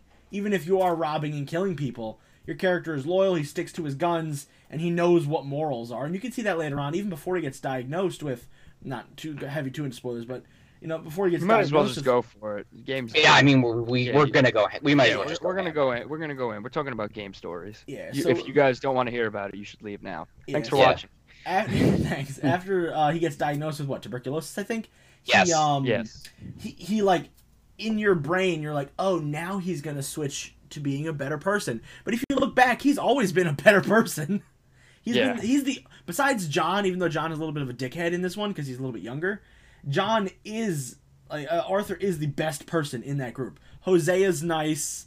Um charlie is a really good character as well. Like they're all genuinely decent people except for like yeah. uh, charles yeah my bad. Um the indian guy. Um, but I didn't like just how if you do choose to be a dickhead, because I, I made Arthur a good guy, but if you did choose to be a dickhead, Arthur would still be a good guy because it, does give you like oh you can be an outlaw or you can be a hero. The outlaw stuff just uh, applies to the overworld. Like the cops will see you and be like I'll fuck this guy, or you'll get attacked more by random people. But I really did like the choices you get to make when you were um like running around and that kind of stuff, and it was just cool to see Arthur like I said, not be a total douche the whole game. Because in Red Dead Redemption 1, John is a little bit of a prick, but that's because he's a, he's a man who was scorned and he's out for revenge. So, like, I get that, but at the same time, like, John comes off, even in both games, as more of a dick than Arthur was. Even if John is a good guy. I have to say, I think Rockstar they had a really big uphill battle, uh, trying to convince everybody to play this new character. It's like because we heard it was going to be about John's gang, right before his time um with his family on the ranch, obviously. Yeah, so we're like, Young And- John! Yeah, a lot of us were expecting to play as a young John and kind of get more of an idea into what his story was. And the game still did a very good job of that. But then Oh, they're yeah, like, we're gonna, find out but we're gonna have to play. Yeah, they're like, we're gonna have you play as someone else though. You're not gonna be playing John. And they managed by the end of that game to make me want to play Arthur so much more than I ever wanted to play as John. I Oh, just yeah, I yeah, fell in love with his character. there were so many moments like I still love John, right? Obviously, he's still a great character, but Mhm. uh, Arthur was just so endearing. There was just so many little moments, you know, little. Characters. He had way more moments. charm He- than he than John does. John has no charm. Yeah, Arthur Morgan's like a so sweet talking fucking like sexy cowboy. You're like, fuck yeah, Arthur, let's go. you know, and they and they come in at such a cool point in his life, right? It's like he's obviously done some bad shit, and you can tell that it, he's struggling with the idea of the bad shit that he's done, and Yeah. you can choose to kind of make him a piece of shit. Again, it doesn't really affect the greater story, but it does affect little moments in the story, Mhm. and it's kind of enough to make you feel like you're making an impact on this guy's life. I think that it's really interesting the position they took. It's like, all right, now you're not just a cowboy, right, who's trying to do it for his own sake. He feels that he has to do it because of all the people around him and Yeah, he's things and uh, people people. Yeah, he he has people that he feels responsible for. I'm like, this is a concept that we don't really get to see too often. It's like John, he cared about them because he was, they were his family, right? And Arthur, why did he care about these people? Because he felt like he needed to do something right for once. Like he needed to do something for these other people, not just for himself. I I thought that was a really interesting character trait, and I really just appreciated Arthur as a whole. He really brought together the whole game for me. Yeah. CJ, you got any thoughts? Yeah, I, I do. I um But I'm not gonna tell Like, you. I I'll tell you. I'll tell you right now. But um yeah, I I mean I love Arthur. Like like you were saying, like but when I went into that game I was expecting to be like, oh okay, Arthur's alright, but I like still like John more and by the end I was like, I fucking love Arthur. I want and but just give me more more of him. And I think and I, I think a lot of my love for the story and of this game really comes from the characters and crud like that. Like, you know, everybody in the camp like has their own unique personality and doesn't feel like you know, there's anybody that's really copying off one another. Like, you know, you got Hosea, who is like the right hand man of Dutch, the charismatic leader. You got you got Sean, who's just like, you know, the cocky kid that just joined up along mm-hmm. with Lenny. And you got like, you know, Mrs. Grimshaw, who's like the the camp mother and whatever. And like all these characters are like really And then you got the like, goddamn O'Driscolls. Yeah, goddamn O'Driscolls. but and Leviticus Cornwall. Yeah. Combe, he came in and he took our boys. We need to get Bronte, and we need Gotta to get Angelo Bronte. But, but yeah, I mean, like a lot of my love for the story comes from these characters, and especially Arthur, because like you know that game starts out with him being like you know, you know, like a, a normal like thug, pretty much. Like you know, he goes and like collects money from people he goes and collects money from people who he knows isn't going to be able to pay it back and like you know does all this stuff to help out the gang. Because in the end he's helping out the gang. And once he gets diagnosed he kind of like does this flip where he real like he feels like that like you know he's seen all he's realized all this bad stuff that he's done and he's trying to like do like pay up for it before he dies. Yeah, and a that's a it's really interesting. Quest. There's a, a, side quest with uh, the the the bank the, like the German banker dude where at the beginning of the game you said you go collect debts from people, but by the end of the game you kick that motherfucker out of your camp because he's a piece of shit.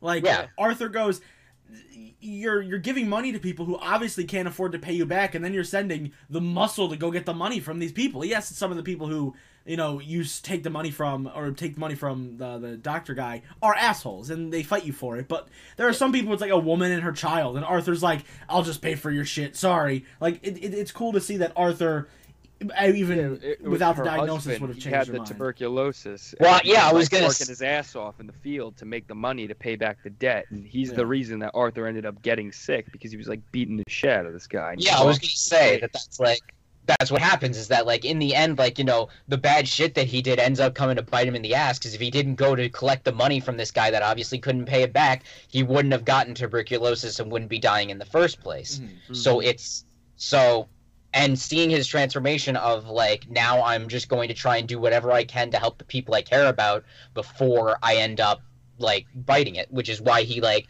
immediately goes in on John and is like, "Hey, yeah, you uh, you, you gotta go." He's like, like "John, you take your fucking kids and get the fuck out of my face right now. You need to leave." Yeah, he's like, "You don't want to end up like any of these people." Yeah, he's you like, "You're my younger go. brother. I love you. You need to leave. You do not want to end up where I am. I have no family because of what I did, because of what happened." You need to mm-hmm. take them while you can and leave. And then we know what happens in Red Dead Redemption 1. yeah.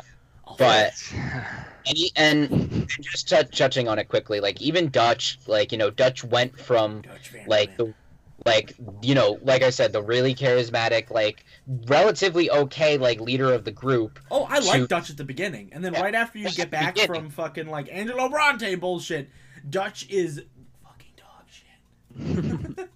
Well, yeah, like at there, there's one point where I don't know if it's like, if it's like fact or not, but I, but there's one. I remember there was one mission where there's like a train crash and like Dutch like gets his head hurt or something like that, and like after that, mm. oh, he falls you know, off the train. Crazy. Yeah, no, it's it's the um the town car in Saint Denis. They like break the brakes get like stuck or something, and they can't stop the thing, so it just keeps going, and it like crashes into another train car, and that's what it is. The town car. Yeah, and I feel like from like I mean, I again, I don't know if it's true or not, but I feel like maybe he had like some like you know brain damage there or something like that. No, uh, from... the whole Dutch thing was uh, he he was so, he was so scorned by what kept happening to him and his bad luck that he just snapped. He was like, I, I mean, need to do whatever it takes to save my fucking people. All my people keep dying. We need to fucking do that. that that's just the whole narrative of like the, the one who tries too hard. Well, a lot of people thought he also got concussed because he was the only one who mashed his head up when that crash did happen. He was like, exactly. "Oh, my head." He even it's immediately like after that it. too is when he starts doing all the stuff. Like he kills Bronte, and then like you know they get stuck on the island, and he kills that lady that helps them. And then after that, he's like, "Let's go fight the army with with like this group that's obviously just wants to die, and it's like Let's go The fight Native Leviticus Americans Cornwall. To fight the army. It's like what a Yeah. good idea. Oh, what's that? What's that guy's name? Who's like an asshole? Micah. Micah, goddamn fucking Bell. Akabel. Yeah. God, I hate him. Micah But- can drown in a million fucking piles of dicks. Micah That, sucks. that had to be my like most disappointing thing was that you didn't get to kill Micah as Arthur. I th- I feel like there should have been a moment right where like maybe uh maybe little J- maybe little Jack is like sitting there and you have like a gun to Micah's face and Abigail's like you better not shoot that man in front of my boy and it's like this is your opportunity to kill Micah. It's like but you're also gonna scar Jack for like ever because he's gonna see that. It's like I would do it. I would I would be like and then he'd be like, I'm sorry, boy. He's too dangerous to be left alive. And then he shoots. It's Yeah. true, dude. Micah's fucking dog shit. Uh, Yeah. Even the first introduction to Micah, I was like, I don't like this guy. It was like something's going on. He's definitely doing some underhanded bullshit, and Dutch likes him too much, even though he's like, because Micah, uh, for what we gather, isn't from the original group. He's like a splinter. That, No, he, um, like- He only He, like, joined came like about like six months before like the events of the game start. yeah, So like he hasn't been there long at all. Mhm, and he's a kind of like a and prick the that's whole what time. that's where Arthur's coming from. He's like, why are you listening to Micah so much? He's like, I've literally been with you for like years and years. He's like, and this guy just shows up and he's filling your mind with all these crazy ideas, and you're just going on board with him. Dude, And Arthur what it really is is like his- Micah is like Dutch's that. son. Like, Yeah, Micah's like that side of Dutch though that I think Dutch tried to hide from everybody else, and Micah Yeah. just really brought it out in him a lot. Because Yeah. We could tell Dutch was really all about the money. It's like as much as he said he was all about his community and his family and everybody, it's like he only really cared about the money and things not changing for him. He just didn't want things to change. That was. Yeah. Which and and it's just it's sad to see Arthur like who had like nothing but loyalty for Dutch like give everything he had to him and in the end still gets like screwed over by Dutch. I mean, he, he says it to him. He says as much when he's Yeah. dying. Uh, if you have the good ending anyway, he goes, "I gave you everything I had, Dutch." yeah. He's like, "I gave you everything I had," and you Dutch like he doesn't even have words. Oh God, He there's- does. He, he doesn't even have words. He he just like is in shock and he just walks away. He's like, "I can't even believe this is Well, happening." There's the one line at the end that like gets me. It gets me every time that I watch that ending because I've watched that ending a couple of times now, just like looking it up. And It's very- It's a very sad ending, but it's so So Dude, I sad. powerful. cried like a And- baby. Yeah, and that, there's point killed me. and there's a point where Mike is like, "Oh, you know, we won," and then like Arthur's like, he's like, "We made it," and then Arthur's like, "John made it," and he's like, "The rest of us didn't." And then like he's sitting there, and you know, like you know, he's dying, and he's like, "You know, but I tried," and it's like that's like I I'm I'm, I'm fucking tearing up like as I'm talking about it, and it's like it's just so sad. It's, it's a hear very him just, upsetting moment. Like just be just be like, "I tried," and it's like, oh, it's just so good. Yeah, it's heart wrenching. That that Yeah. game really did like a lot for me. I really appreciated that story. Mhm. Yeah. All right, right. let's move on before we start crying together. let's move on to Spider-Man because me and Alex have that on our list. yes, Spider Man. Alex, and I know CJ, I know you like the game a lot. It may not be one of your favorites, but I know you like it. So we can all talk about some Spider-Man. Lola, go away. Spider Man. Yeah, Spider-Man. So that game by itself, even though it is like uh, based off other media, they were able to spin it off into something that was entirely its own with all their narrative decisions they made with Otto and with the side characters and with Aunt May, especially at the end. Like it was Yes. cool to see how they were able to weave all the Spider-Man mythos into one game. Like we got some Uncle Ben mentions, we got some Harry Osborn stuff, we got um, oh god, uh, We got- Miles.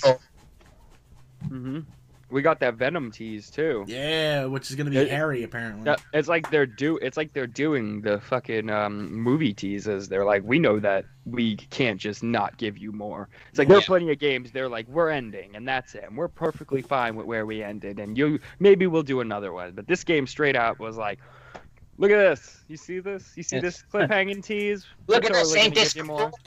Yeah.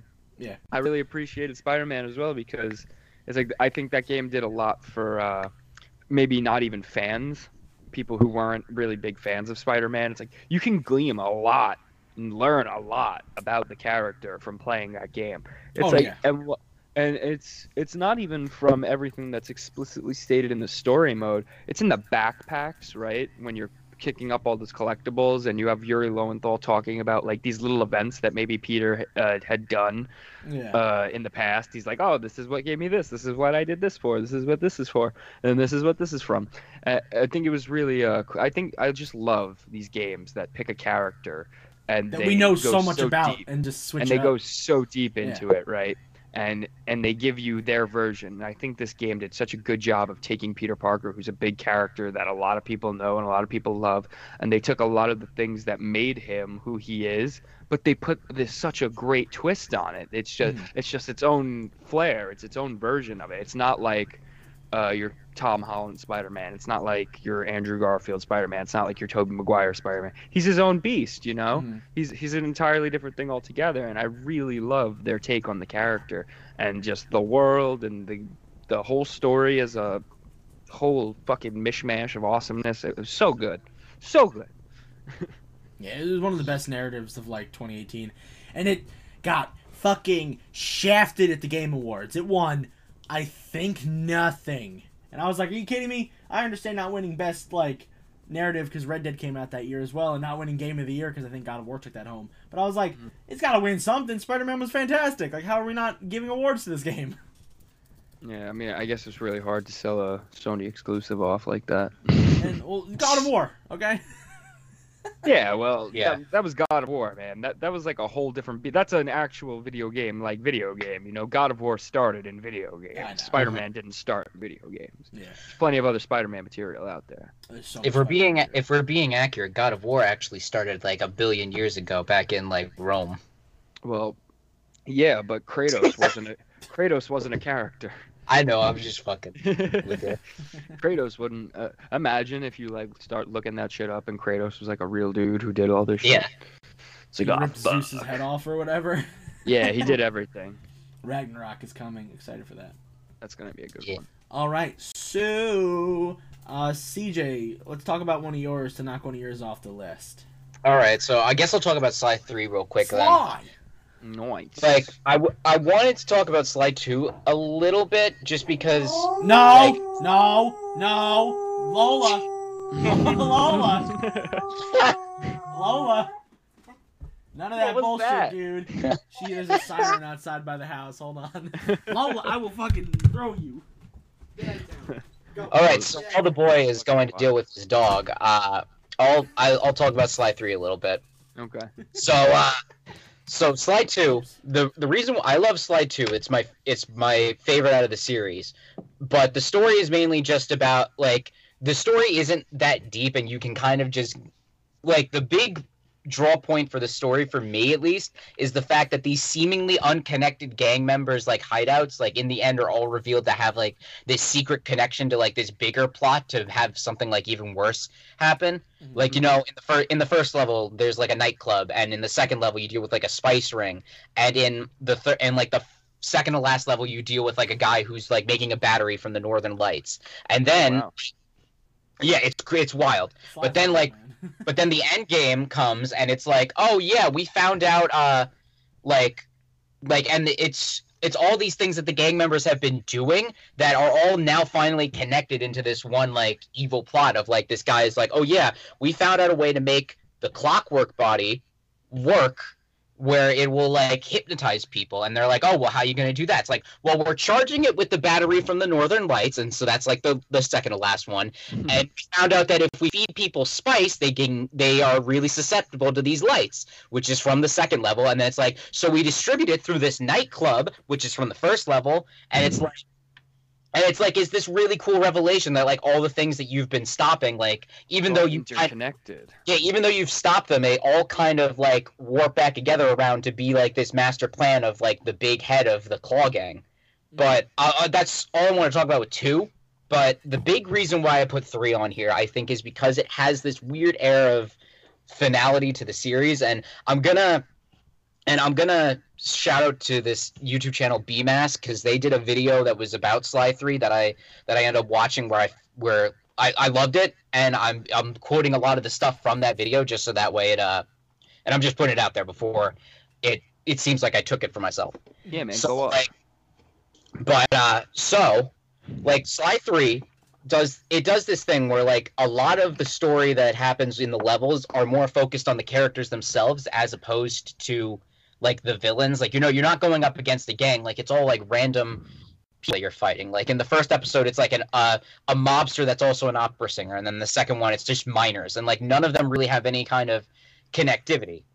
And you know, you're getting up this big team to go raid the Cooper Vault, which is a vault where all the Coopers have stolen all of their treasure and stuff and stuff. So you need like a team to get past this guy, Dr. M. And at the end of the game, Dr. M reveals that he actually worked with Sly's dad and was like the brainy part of the group. And he's and he was re- and he's like really mad at the Coopers because not only was he like second fiddle to Sly to Sly's dad, who never really gave him credit, but also all the loot that they piled up over the years was just put in the Cooper vault for the next Cooper to come get.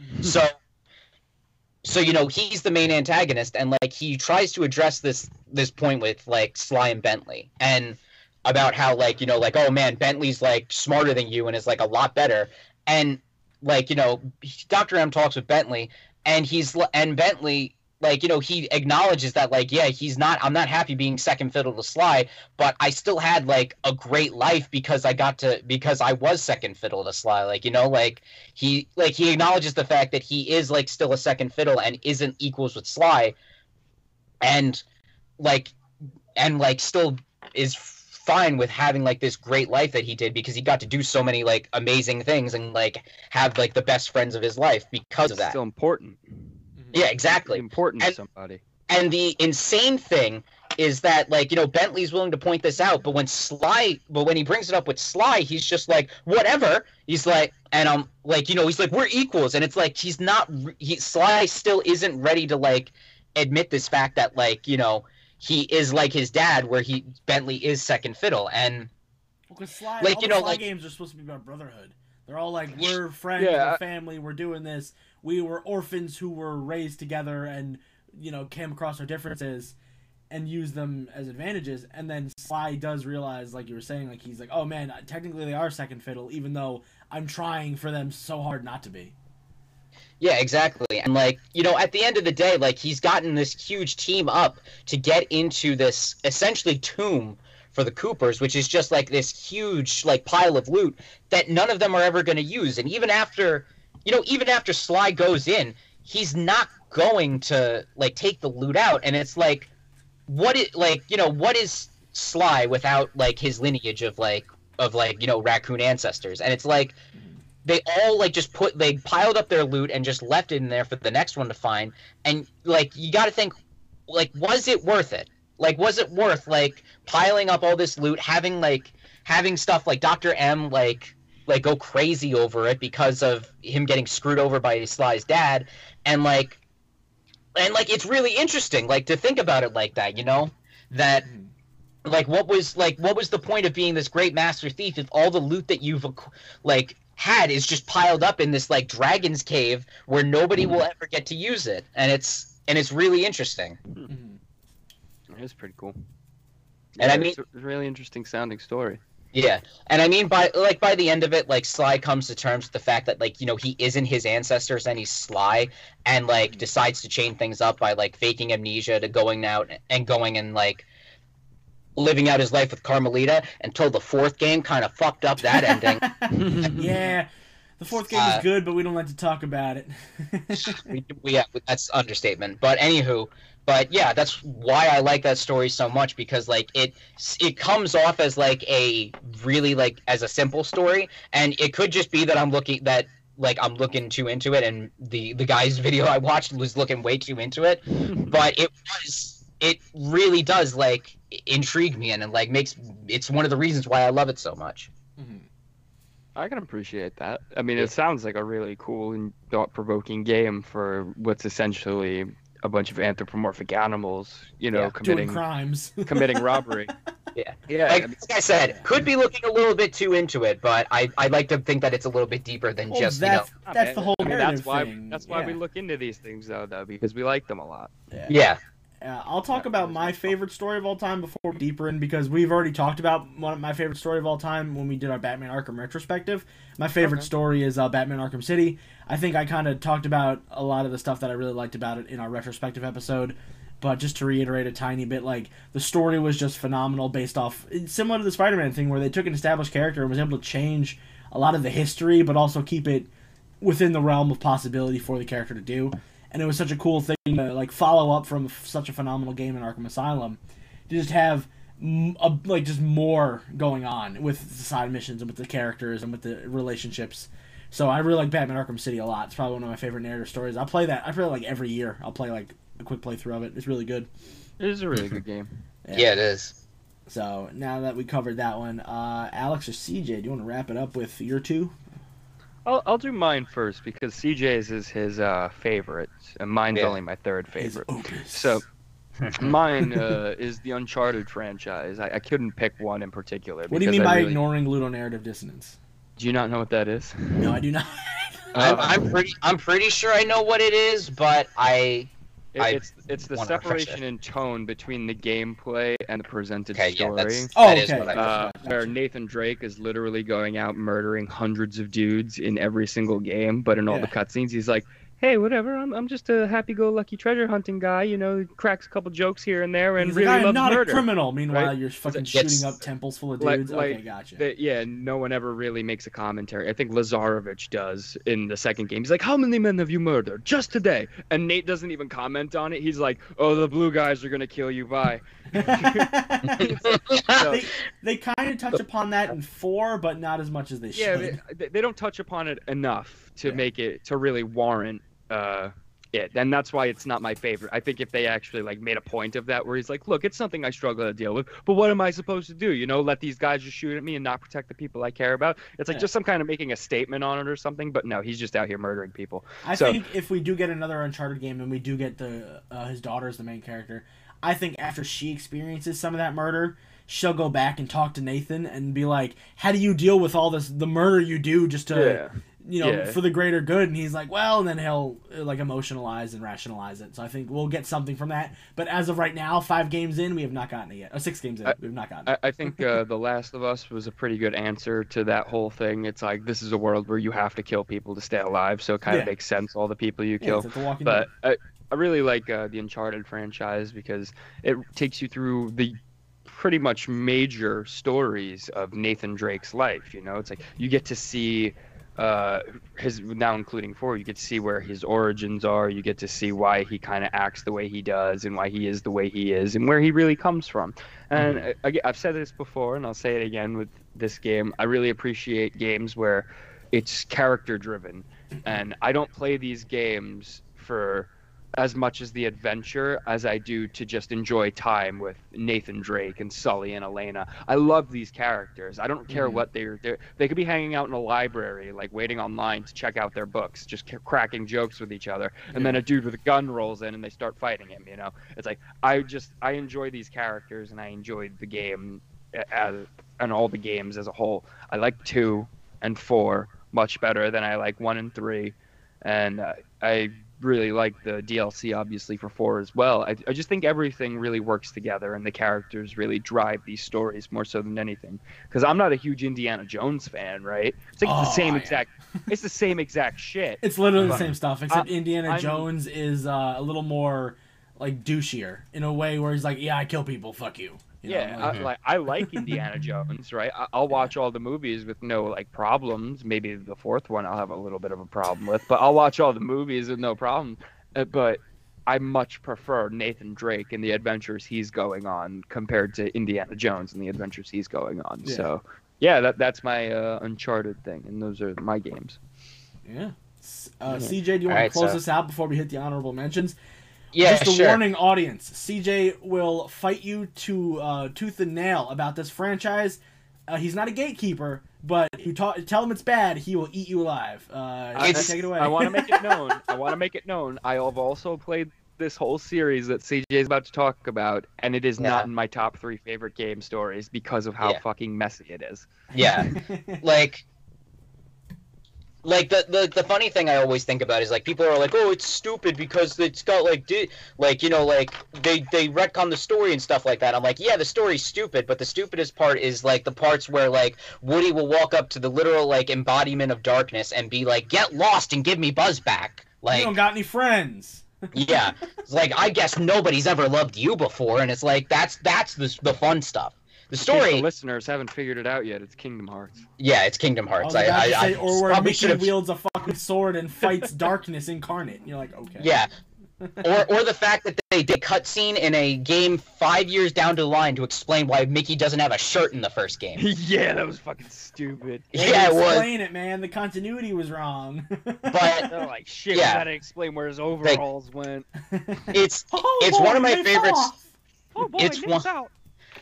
It's one of my favorite stories, mainly because of a nostalgia factor. And trust me, I understand and know that it's stupid, and but like I think. I think part of like I've grown, grown so accustomed to it that like I love how stupid You've it grown get. accustomed to torture. yeah like how like how it'll be like oh yeah uh you know when uh somebody like loses their heart they have a heartless. And then it's like oh yeah but if the if they're strong hearted then the body stays behind and that's a nobody. And it's like okay well then the person's dead now right? It's like well actually no. If you defeat the heartless and the nobody the person just comes back and it's like uh, okay. So or or like you know any stu- sense. Yeah And like got Xemnas out here telling his whole crew, "We don't have hearts. We can't feel." And Axel's like, "Well, that doesn't make any sense because I have all kinds of feelings. I just don't think I have a heart." Yeah. And then, like, you know, all of them are like, well, yeah, we kind of feel stuff. And then he's like, no, you don't have No. anything. And then, like, fake. three game, and then three games later, it's like, oh, yeah, they grow a heart after they're alive for a while. Like, it's just, like, it's so, stu- it's very stupid. But I, I, think, my biggest problem with the franchise is that you can't play every single game on the same uh, console and have a coherent story. Like you can play one, two, and three, and it kind of wraps up ninety percent of like what you need to know. But if you don't play three, five, eight, Birth by Sleep, or like Rechain, it, it's hard to like kind of put everything together. And I know they put most of the games on uh, PS4 with the with the remasters where recode you can play not recoded. You can play um Yeah, the Code card got turned into cutscenes, and so did three five eight. I was gonna say like- they remastered the the games that you actually want to play, and then just turned the bad ones into cutscenes. yeah, but like it, it just doesn't. Especially before they did that, like just playing through everything and switching between consoles and gameplay styles, it was like that for me turned me off. I was like, I am okay to just absorb this from CJ's I was fine with it because I was uh, playing it as it was coming out. I literally bought like my PSP to play Birth by Sleep. I didn't even know it was out. I saw one of my friends. He was like, "Look, I'm playing Kingdom Hearts on my PSP." I was like, "It finally came out!" I'm like, "I didn't even know this game was like a thing. I didn't know it was getting made." And I went out and bought a PSP. Well, I I was like a kid at the time. I went out and had my mom buy me a PSP like that day.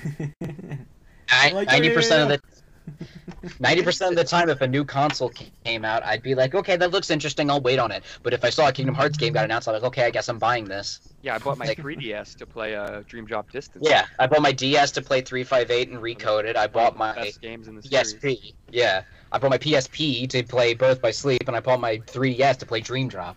It's like that's only reasons why I bought those handhelds. I got Yeah, my so Nintendo consoles to play I Pokemon games, and I got the PSP because I have FOMO. But I was uh, like, this got some cool stuff on here. I hope I get to play it.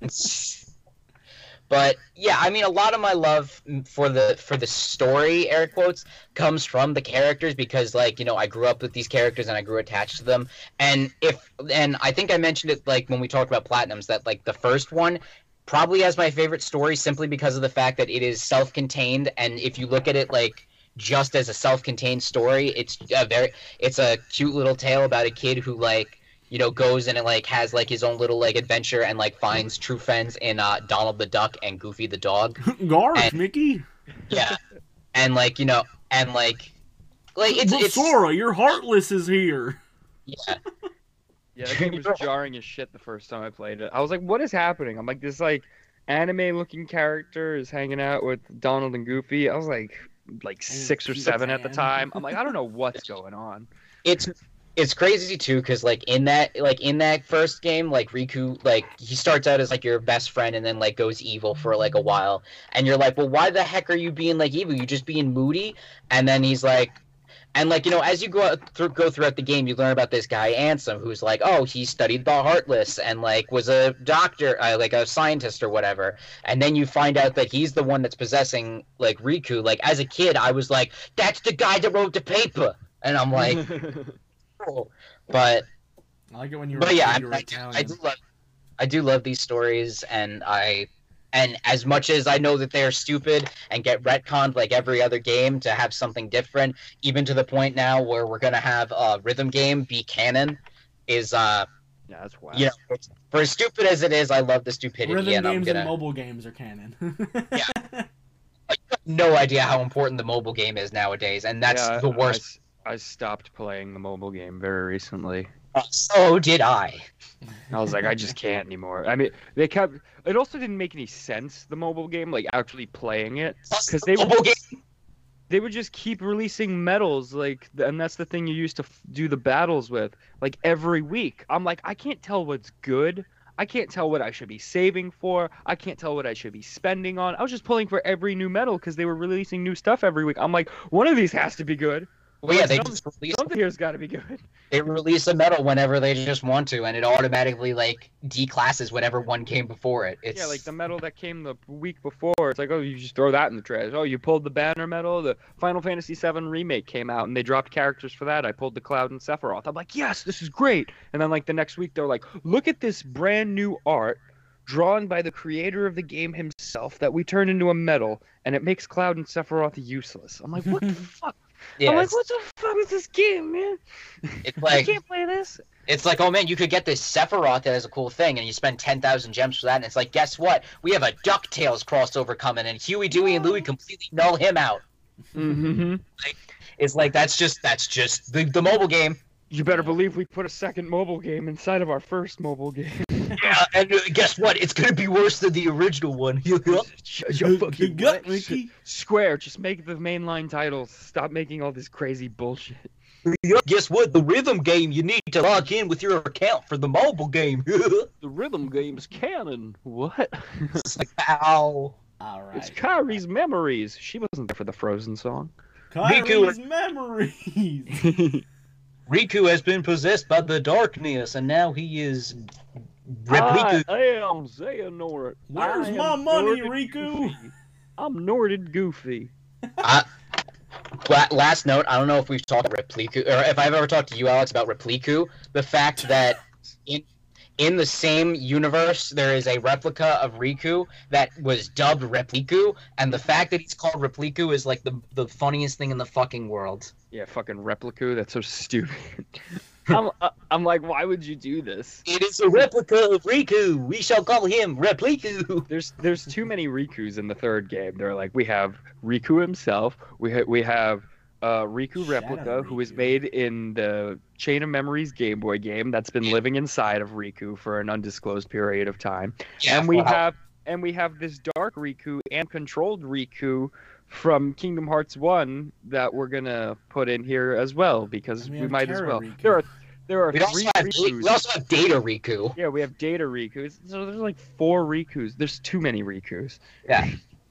Too many Gokus, Puh, too many Rikus. There's too many Rikus in the Kingdom Hearts. Not Yeah. enough Rikus is what I like to say. All right.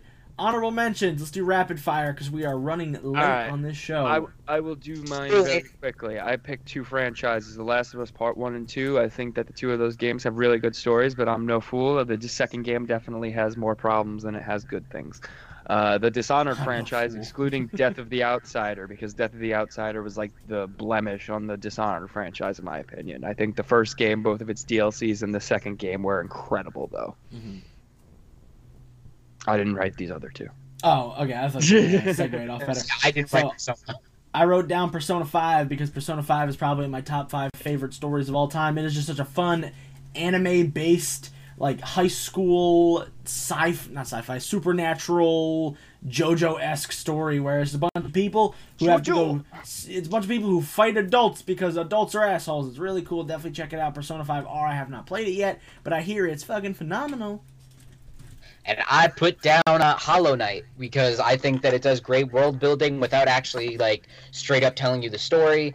Like it impl- like you can figure out a very like cohesive story from just like reading into things and and like learning about the world around you and the characters and it's a really interesting like grim little tale that I enjoy a lot. Mhm. Very cool. All right, let's move on to what we've been playing. So I'll start off real quick. I finished Avengers. It's not as bad as everyone says it is. Shove it up your ass, bitch. Yeah. It's actually Were there really more? good. Were there more enemy types than just the uh, AIM people and robots? No. No. Ooh, that's that's a loud silence. That that's a big oof. That's a big miss You in got my to fight book. MODOK and then a giant Kree. That was cool. Can we like skip back to the episode where we talked about Avengers and I said I hope there's more enemy types and aside from just AIM stuff and you went there will be. I'm sure there will be. They Ooh, uh, they're kind of is, but they're just from, like, reskin people. Seven episodes ago. Uh, Taskmaster has people called the Watchdogs, and they're just reskinned uh, AIM AIM guys. And then the Kree, they don't explore too much. I think the DLC, uh, like the DLC stuff, is gonna have a lot more to do. But uh, the story's really good. It's very compelling. Like you want the characters to fucking reform and win and beat the fucking guy, but you can also like see uh, MODOK's side of the story and see why like he thinks how he thinks. And it, I don't know. It, people were fucking complaining about it, but it's not that bad. I, I don't know if CJ cares. Uh, I'm gonna ask. so CJ, feel free to tell him to stop talking about it if you don't want to know. W- what happened to Captain America? So I, I don't care. So yeah, go Spoilers ahead. for Avengers, everybody. Uh, skip ahead like maybe five or ten minutes, um, or don't because the episode's over. Um, so, so you find out that uh, Monica has been keeping something secret that involves the regenerative, the regenerative inhuman formula that's keeping MODOK alive, up in a space satellite. So you get Iron Man to get his Star Boost armor, which is a really cool white armor, and you shoot yourself into a fucking space satellite, and you find out Captain America didn't actually die, but he fell down to like the bottom of the ocean, and then Monica picked him up, put him in space, and started using his blood to make the regenerative formula that wouldn't kill Inhumans, so then the Inhumans could survive, and then they could have their own new wave of people because Monica's actually evil. She double crosses MODOK. It's a whole fucking situation. Scientist Supreme. Who's Monica? Yeah. Monica from Friends. you know what? Sounds good. You know, it was actually a pretty cool thing. Like we all knew Captain 10 America was alive, but it was cool Yeah, to be sure like, oh, look, was. this Cap. And like the reunion between everybody is so touching. Like Tony's like hugging him, and Cap's like, "Tony, are you hugging me?" And he's like, "No, I just uh, uh I just didn't want you to fall over." And then Cap's like, then "Why are you still hugging me?" He's like, "I missed you, big guy." And I was like, "Oh man, Tony's not a douche." I don't know. it- It's cool. Like I think the character relationships were done really well in that, especially with um, Iron Man and Hulk. They were like fighting a lot. They're like best friends. And then uh, me and CJ yesterday we finished up World War Z, which is like a Left 4 Dead, a third-person Left 4 Dead style game in the World War Z universe based off the book and the movie. It was pretty good. yeah. It's uh, nothing to like you know write home about. It's not like the best like uh, co-op game ever, but like it's got a lot of cool mechanics. The fast zombies are really cool. The guns feel like they actually do something to the enemies. Like when you shoot a zombie, chunks of him will fall off rather than you shoot it in the head and he falls over. Like it's really cool to see that kind of stuff. And then the uh, it's not as repetitive as some of the other co-op games, but it gets pretty repetitive at a point. So it's not that bad. So me and CJ Yeah. finished up that the other day. Yeah. very cool. Alex, uh, you've been playing the same game. Yeah, I've been playing Monster Hunter all week. It's the only game I played this week. hey man, I it's just all I. I fell back into the hole. I feel bad because I keep looking at Final Fantasy 12. I'm like, I bought this game. I got like halfway through it, and then I started playing Monster Hunter again. So, if anybody wants to play Monster Hunter, I'm just out here playing Monster Hunter. Uh, I'm willing to play. Uh, CJ, what are you playing? Uh, I played Fall Guys. That's uh, Fall Guys and Fortnite. That's pretty much it. I mean, I grind like Fall Guys. The season's ending. Like, I think it's it should be over by the time this episode comes out. It'll but be over, it- yeah. Yeah. But it was ending, so I was like, I'm at level 38. I want to get to level 40 this season just to say that I did for a season and then never do it again. So uh, I did that. And then uh, Fortnite, Yeah, I've just. I think Monday when I get home, I'm just gonna be blasting through that. Yeah. work. But uh, but yeah, Fortnite. I've just been playing through two Just uh, I, I don't know. I'm just really into Fortnite this this time around, and Yeah, i'm playing they got a cool that. season going yeah. on yeah i've been off of Apex, so it's just a rotation kind of game, you know. Yeah, well, once they Yeah. introduce cross-platform uh, fighting, you and Christina are gonna hop on that. yeah, I'll it's actually you. on Tuesday, so you should down you should download the game so we can all play. I together. am go- probably gonna download it. I need to uh, free up a little bit of space on my console, so I will Yeah. Tuesday is the uh, crossplay beta, and usually the way their betas work is if it goes over really well and there's not too many hiccups, they just kind of drop it like right away. Oh, cool. So Good to know. We'll see. hopefully Alright. that'll uh, go well and be cool. Yeah. All right. Anything All else you want to talk about, CJ, before we Uh, no. leave? Sounds a bueno. Alright. Alec, close us out. Oh, I would love to. This has been Pound That Button. Thank you all for listening. You can follow the podcast at Pound That Button on social media using the ats. You can follow Hunter at Scruffy Moose Man. You can follow me at The Big Lebowski with a three after the L on Twitter. You can follow CJ at Mr. Baboon Man on Instagram or Man Baboon on Twitter. Leave a review, a rating, and don't forget to subscribe. Keep pounding that button, and we'll see you guys next week. Peace. Whatever.